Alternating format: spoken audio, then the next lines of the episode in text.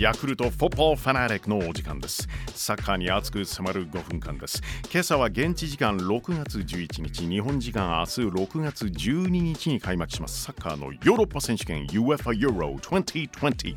えー、昨年開催予定ということではい。まあ延期になりました。コロナの影響もありましてユーロ2020です、えー、今回はヨーロッパ各地11都市で試合が開催されます。参加は24チームです。この大会の見どころ元 J リーガーそう横浜マリノスの時代にデビューされたんですよね J リーグ、えー、その後スペイン清水エスパルス F マリノスそして柏レイソルでもプレーされた。はい。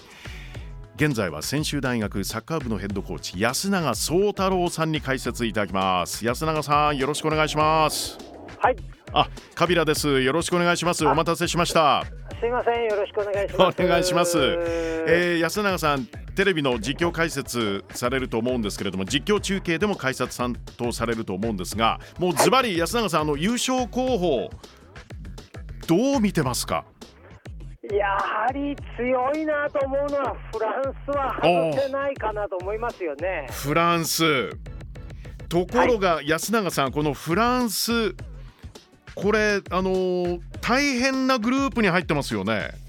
そうですね。グループ F だってポルトガル、ドイツ、ハンガリー、そしてフランスですよ。はい。はい。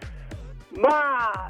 あのー、という意味でいくとね、あのー、やはりフランスのレベルの選手だと、各国の、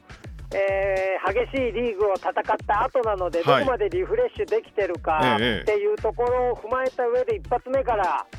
えー、気持ちを持って戦わなければいけない。はいただ、これが逆にそういうシビアなリーグに入ったことによって、グループに入ったことによって、はい、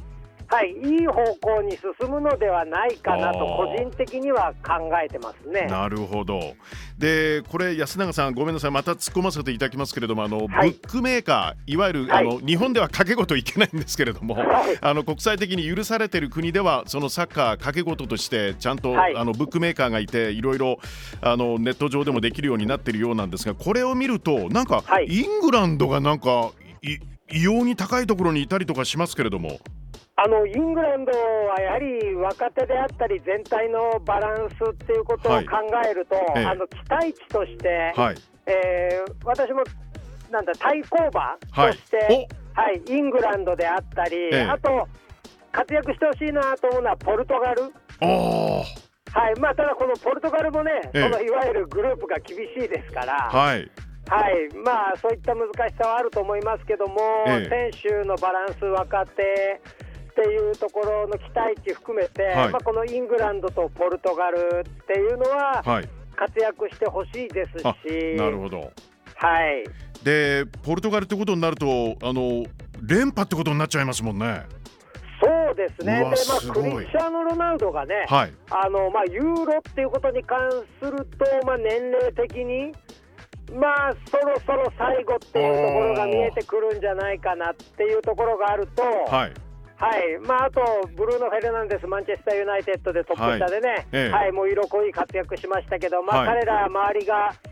あの色を添えながら、最終的にやはりクリスチャーノ・ロナウドという圧倒的なこうカリスマがいるっていうのはね、ちょっと期待したいなと思いますね。なるほど。思い起こすとあの前回クリスチャーノ・ロナウドファイナル負傷して出場できず、はい、と言いつつ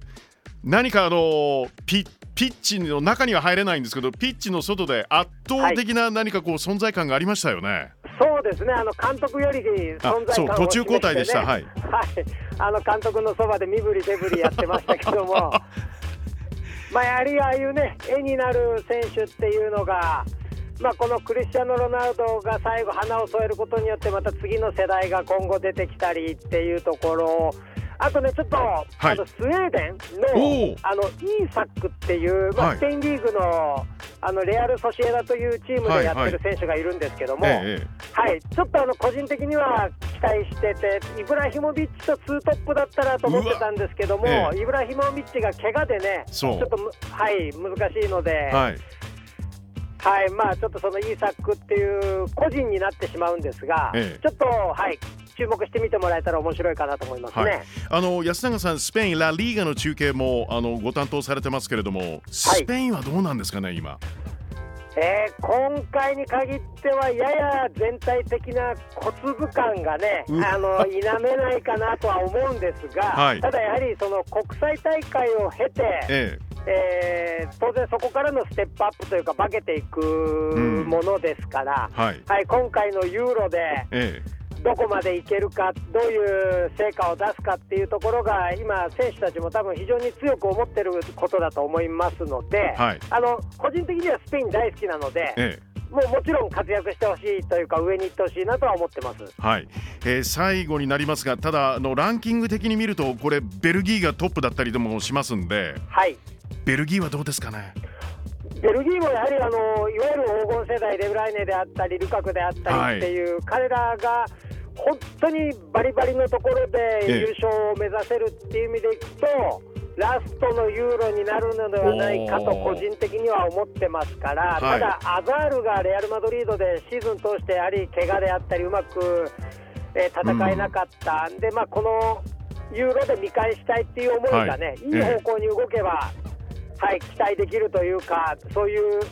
ベルギーを見てみたいなと思いますね、はい。えー、ベルギーはデンマーク、ロシアそしてフィンランドということで、まあ、比較的これはもうトップ通過間違いなく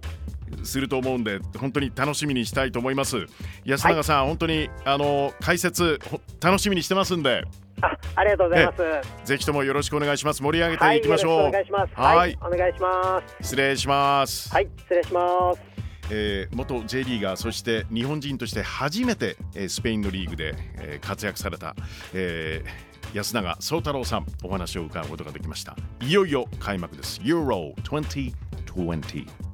さあ、えー、来週この時間なんですけれども、えー、ゲスト